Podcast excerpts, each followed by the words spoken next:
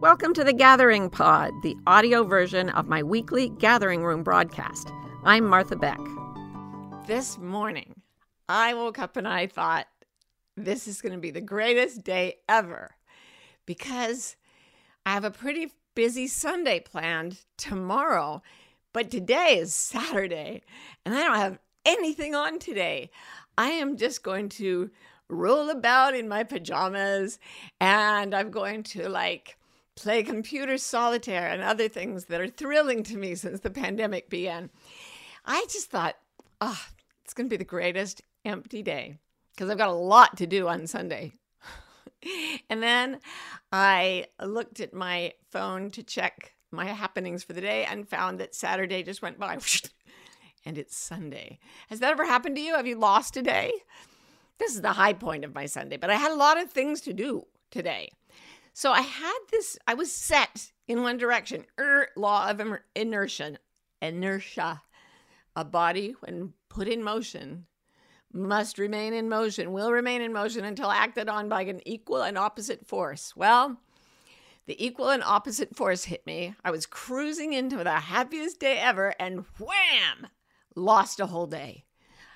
On the other hand, I know somebody who lost a whole year. She thought she was a certain age, and her parents came for her birthday and told her she was a year older than she had thought.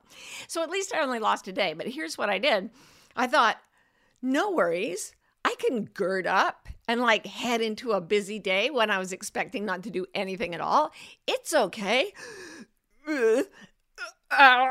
And then I started going to my loved ones and saying, hey, let's make New Year's resolutions to work harder. And they became surly and depressed. And then I became surly and depressed because I was counting on them to pep me up after my shock and all. Not shock and all, shock and all. And then I just thought everybody was hostile and surly and miserable. And I thought, it's time for a break. And then I thought, you know, when the gathering room comes, I'm going to tell them about breaks because very few people take real breaks. And the holiday season is a travesty of pseudo breaks. It's supposed to be a break from everything, right? There's like 10 times as much to do. Um, the days are either incredibly short and dark if you're in the northern hemisphere, or very long and weirdly unseasonably hot if you're in the southern hemisphere. And it's not less work for a grown up, it's, it's kind of more. And you can't keep doing more and more and more work unless you have breaks. This is something that Henry Ford did not believe, and he forced people to work all through the day without taking breaks. And as, er, as a result, the turnover in his factories was 90% per month because we all need breaks. So then they instituted breaks in factory labor not Henry Ford, but someone else, and found out that productivity really rose. But the breaks became weirdly uh, part of the job. Like then you had to stand around and do certain things during your break. The cigarette break was a big deal. And that used to pep people right up until we found out that cigarettes were killing us. So that went away. And people forgot the art of taking breaks, you guys, but I'm going to tell you how. Because breaks, that's the only reason I'm alive today, let alone talking to you on a machine. So here's I learned the the joy of breaks when I literally was almost broken paradoxically enough. When I was very, I was young, I was a young parent, I was grieving because of my son's Down syndrome diagnosis. I was, I had like three different jobs, four if you count parenting, and uh, life was tough. And I did not know how to take breaks. And I was in perpetual unhappiness and exhaustion for a long time.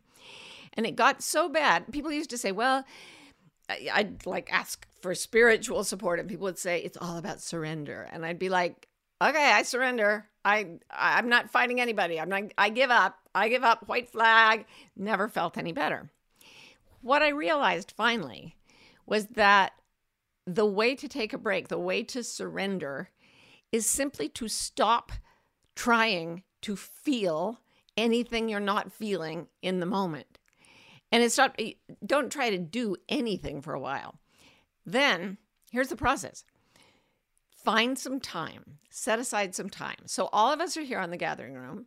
We've set aside this half hour. Okay, now For the next 10 minutes, I want you to make a little vow to yourself in your own mind that for 10 minutes, you're just going to let everything hang the way it is. You're going to let the world, your life, your horrible ex, the holiday coming up, your money, everything, you're just going to let it be what it is for 10 minutes. 10 minutes is not going to change anyway, right? So you're just not going to try to change anything about your life for the next 10 minutes. And then I want you to sit with nothing to do and nothing to change and nothing to struggle against and stop trying to feel anything that you're not feeling right now. So when I started this, what I was feeling was oceanic sadness. I was miserable. But the moment I just let myself be that miserable, I found myself slightly less miserable because, as one of my favorite Buddhist priests, Shinzen Young, says, um, suffering is misery times resistance. So take whatever you're feeling that's negative and multiply it by the amount of energy you're spending trying not to feel it. So the misery is, it multiplies with resistance and it gets to some very big numbers. On the other hand, by the way, if you're feeling really good and you're taking a break and you're totally unattached to that, joy is the pleasure you're feeling multiplied by the uh, by the willingness to let go. So resistance keeps you in a place of intense suffering. Letting go brings you down to much less suffering. As you start to suffer less, letting go brings you into greater levels of happiness. But right now, I'm going to assume that it's not a perfect day for everybody out there, right? So you're just going to sit there. And I tried this right before we went live. And I thought, oh, this is interesting because I've got all kinds of stuff going on inside me, right? Because I'm like getting all the machines ready and people are helping me. Well, Ro is helping me. it's not like I have a staff here. I have Ro, who helps me with everything, and Lila, who is one and is continuously tearing everything apart. That's my staff. Um, so I noticed that what I was feeling right before we went live, it was kind of like walking down a busy city street um, where people are, some people are running and some people are ambling and some people are with lovers and some people look like they're thinking deeply. And I was just watching, I, oh, wow, there's quite the little convoy in my head. There's all, all there's this and that emotion. And I'm not going to try to make anything what it isn't. It's kind of like sitting down at a cafe and I'm just going to watch the people go by. Mm-hmm. Oh, that person looks really, really sad. Oh, I feel really, really sad. And I can tell already by some of the hearts that are coming up on Instagram that the moment you stop trying not to feel how you're feeling, the moment you say for the next 10 minutes, let it be. Seriously, let it be no matter how miserable or angry or sad or sick I feel. I'm just going to be that miserable and angry and sad and sick. And after three or four breaths, actually, it starts to feel less oppressive to me. I don't know if that's because I've been practicing a long time. But I knew today that I was going to have to do that because things were getting, things were not looking good in our household. We were all a little surly and hostile. Everybody, including the, the baby, was like, no, hell no, I'm not doing anything you want. So then I said, okay, let's all take a break. First, I took my own break. I was like, wow, I really don't want to work today because I have stuff due in the week that I should have done earlier and it was my busy Sunday. I really gr- woke up not wanting to do this and I'm grumpy and I'm going to be grumpy and I'm just going to be there. Immediately, everyone in the house seemed to go, just a little bit of a shift. And I was like, hey, why don't we all just do nothing? At which point, all the sullenness that we had been projecting at each other went away completely, and everybody just started to be together again. And we weren't particularly thrilled, but we also weren't upset anymore. Like it, it evaporated quite rapidly. And then I remembered something. I remembered three things about taking a real break. Because I've been doing this, as I said, for like 30 years. And when I go into the place where I stop resisting I remember all the other times I took a break. It's as though there are all these pearls strung on a single thread of time. And I started thinking, I started, what was it like when I lived in Phoenix? And what I remembered were the were my breaks. I would sit I, I went through a really tough time while I was living in Phoenix. And um, it wasn't as bad as the earlier time with Adam, but it was bad. It was bad.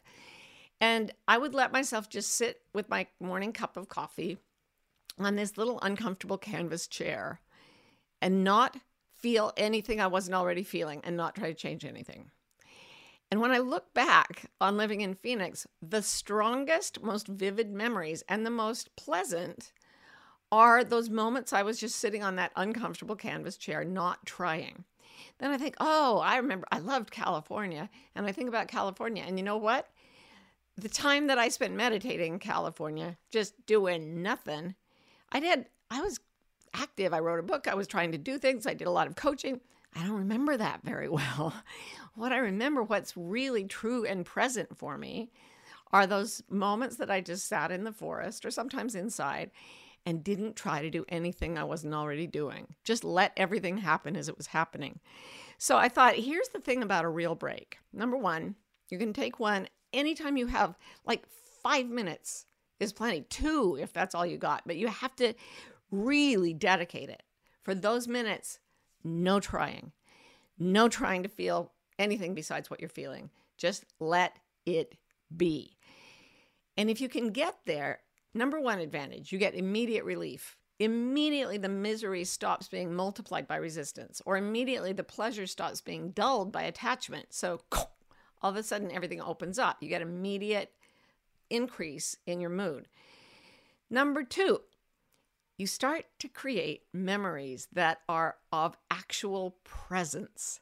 Like as a soul having a human experience, you have put another pearl or diamond on that string of time that you came to collect. That's all we came here to get is our treasure of memories, right? And the ones that we spend not resisting are the ones that shine. And it's it's as if the string on which those are strung, those pearls or diamonds, is my soul itself. It's like every time I really take a break, I add another jewel to the string of time that is this life, this one human life. And then finally, a little miracle occurs, and it actually doesn't fail. Like if you can really take a break this way, the miracle happens. And the miracle is this when you stop striving, the consciousness of the universe awakens inside you and starts to move. So I said to my family this morning, we're all just taking a total break because they were all like, we don't want to do what you want to do. And as soon as we all let go, everyone actually started to move. It was so interesting. It was almost like a dance. People got up and started, you know, were excited and interested in projects. And it was all because we weren't doing it. We weren't trying to force it to be a fun time or an easy time or a hardworking time or anything. We were just taking a break. And when I take a break, that's when I start to create things.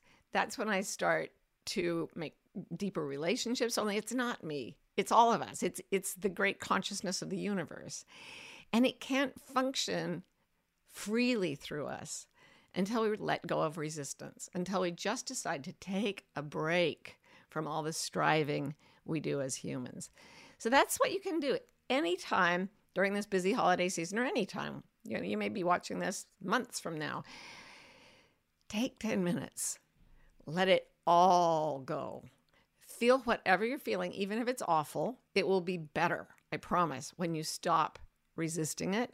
And then notice how you start to collect this beautiful necklace of memories on the soul on the string of your soul and how the infinite steps in and begins to use your life to do what it wants.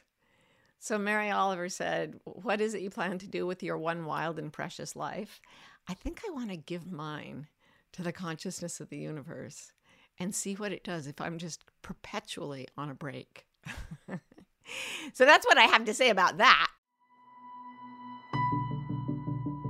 Hello, the lovely peoples.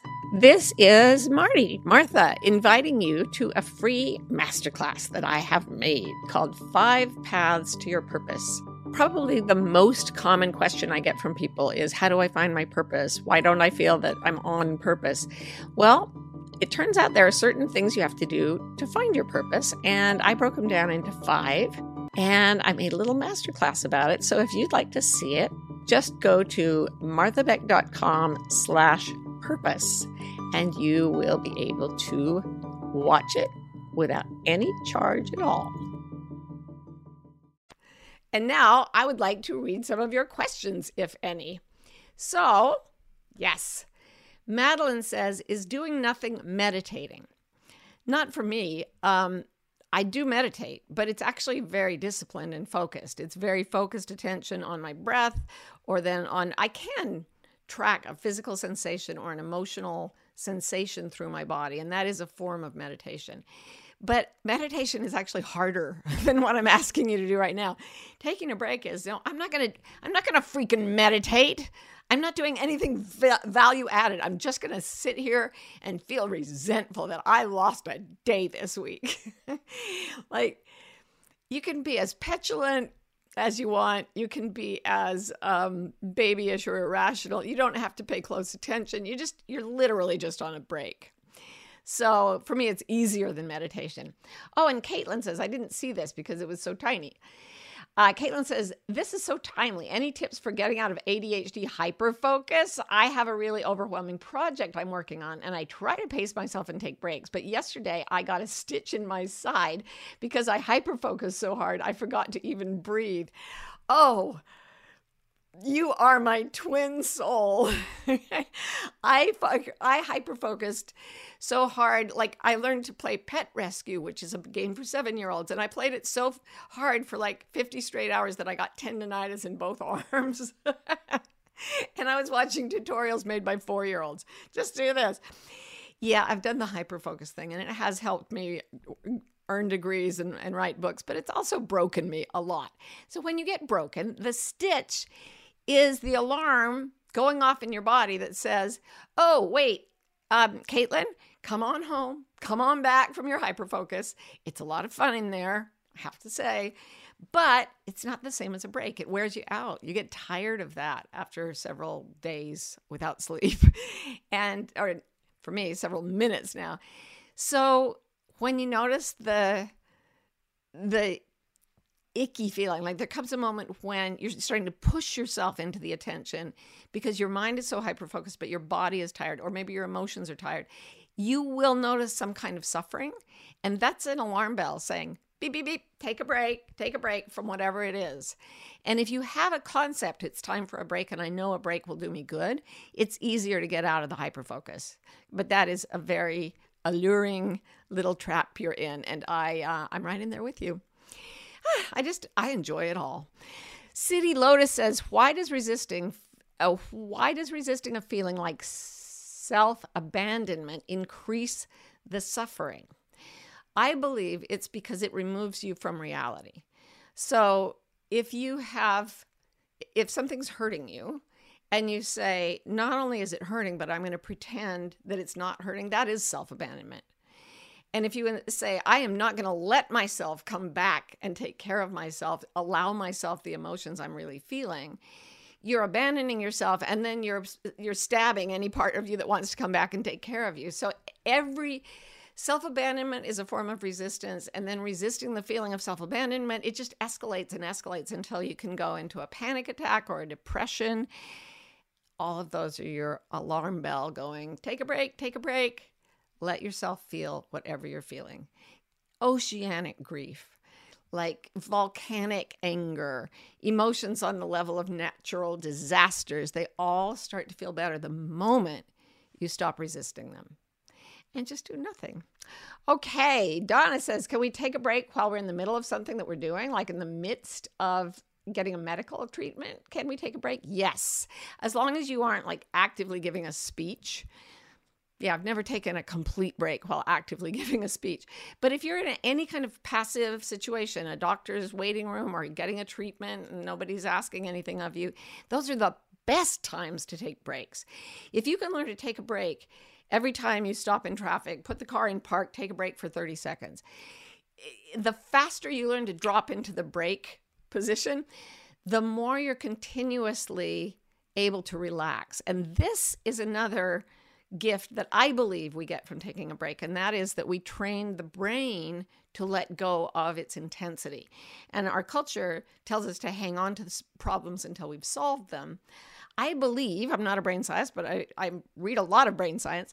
I believe that that constant encouragement, keep working, keep pushing, keep fixing, I think it actually keeps us in the fight or flight um, situation and makes our brains more likely to be anxious brains. So taking a break, I, I do believe actually has another uh, additional benefit of permanently changing that neuroplastic part of the brain that can be very upset when you're trying to resist. Lydia says, Today I took a break by doing something, some crafty activities whilst watching TV. Is this a way of tricking my brain into allowing things to be? It could be anything with your hands and with visual things. Try it moves the brain over into the right hemisphere, and um, that will allow the left side of the brain, the left side hippocampus, Jill Bolte Taylor would say, to stop trying to control everything to death. So once you are doing something with your hands or doing something with visuals or moving your whole body outside, those are all things that help you take a break from the left side of your brain, from the constant pushing. But there is a time when even like I draw and paint, and there's a time when even that feels tiring. Even that feels like a push.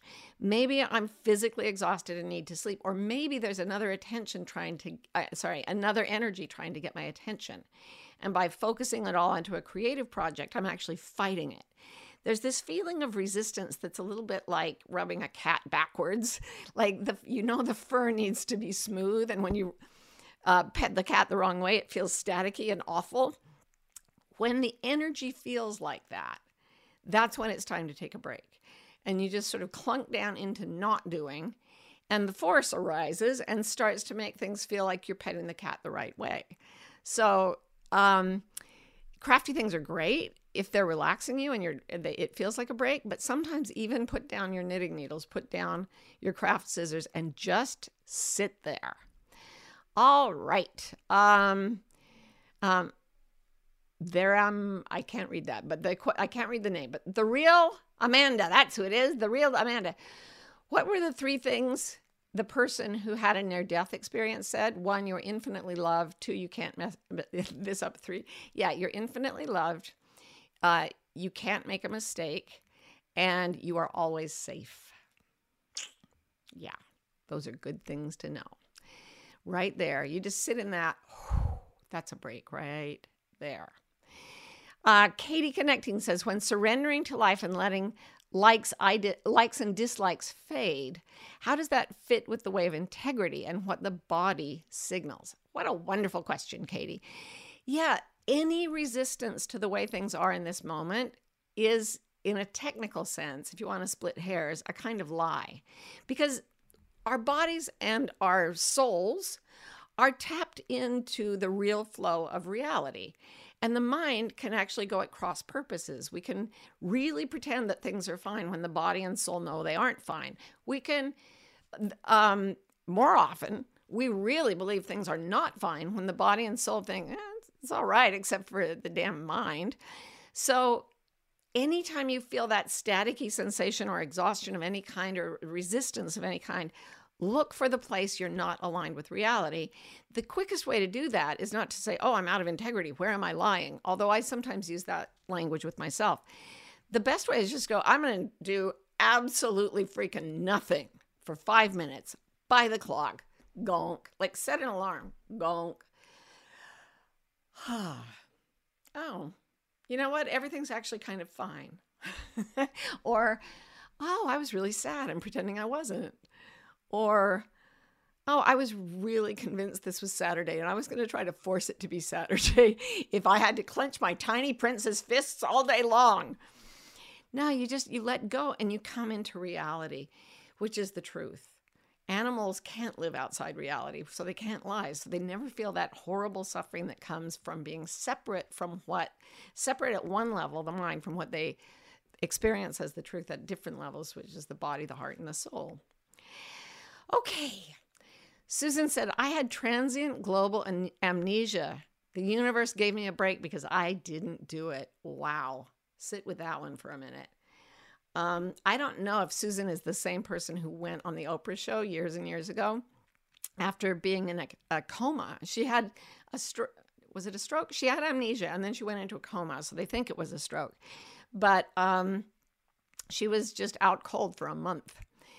And she went on Oprah and she said, I'm absolutely convinced that my body did that for me and the universe did that for me because I was heading my life in the wrong direction and I was really unhappy and, and I, I was exhausted. And eh, somebody in the audience said, You know, it's so admirable that you pushed yourself that hard. And she was like, Really? I don't think so, really. I think. I think I was just doing, I was trying to be a good girl, but was it really good? She said, I don't think so. And the next time I need a vacation, I'm just going to go to Hawaii or somewhere. It's a lot less expensive than being in a coma for a month. So, yeah, Susan, I hope, I'm, I'm glad the amnesia was transient and I'm glad the universe gave you a break. And thanks for sharing that with us.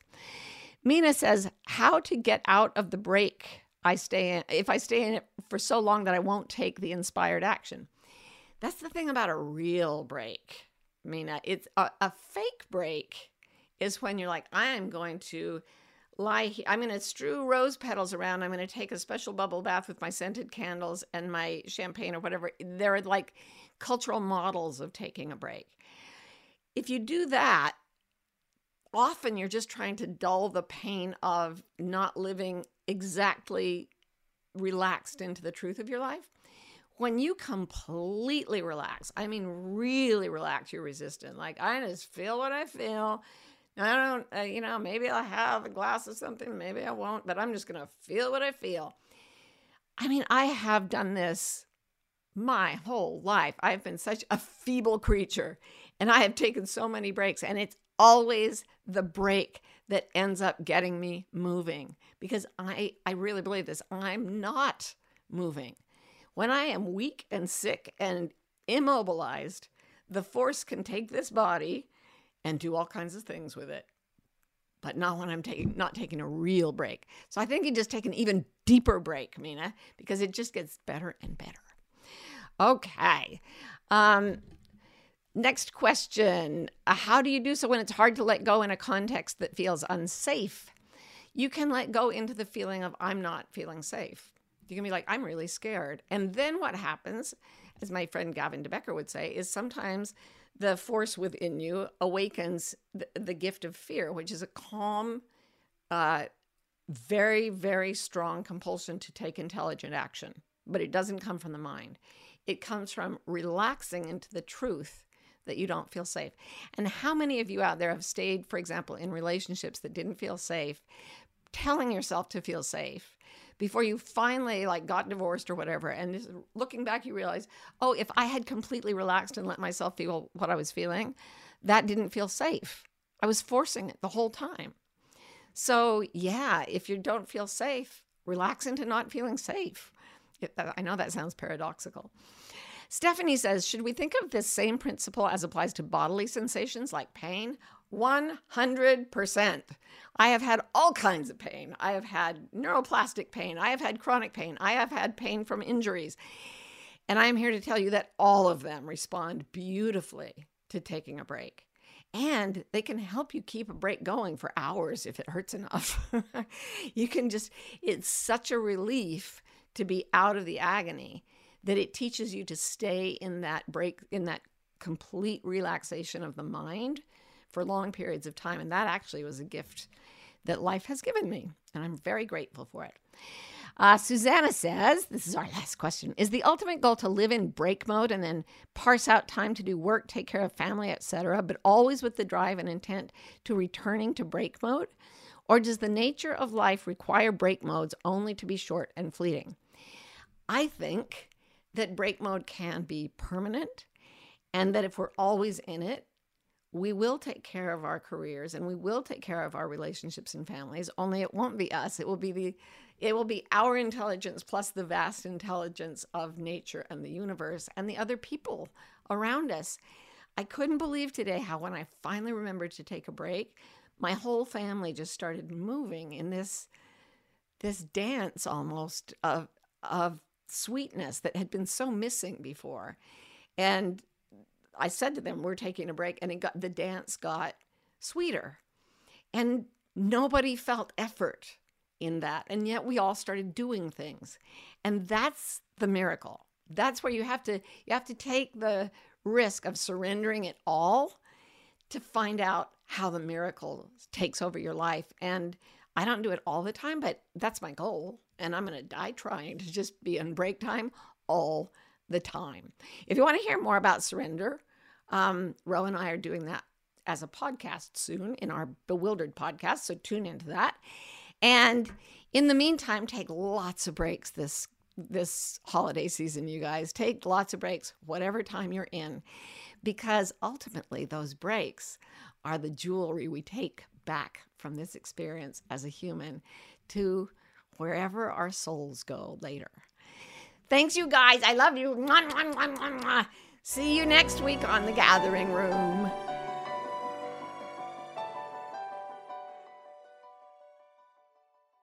For almost 30 years, I've been teaching people to do something that I call reading your internal compasses.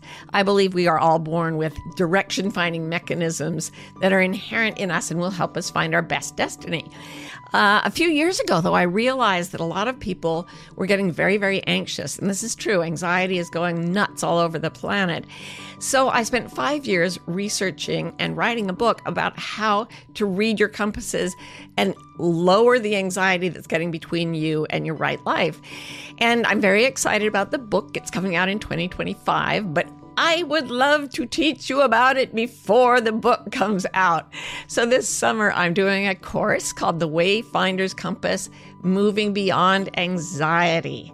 And you can check it out by going to marthabeck.com slash compass, and we will have a fabulous time putting you on course for your North Star.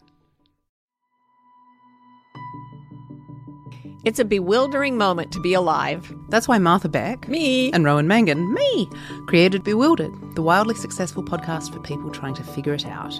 Most of us are trying to fit society's expectations about how we should live, which is stressful and confusing. On Bewildered, we look at topics like perfectionism, what it means to have enough, anxiety, and creativity to see where the culture may be pushing us all away from the lives that truly fulfill us. If you're bewildered, if you want to think and you love to laugh, come join us.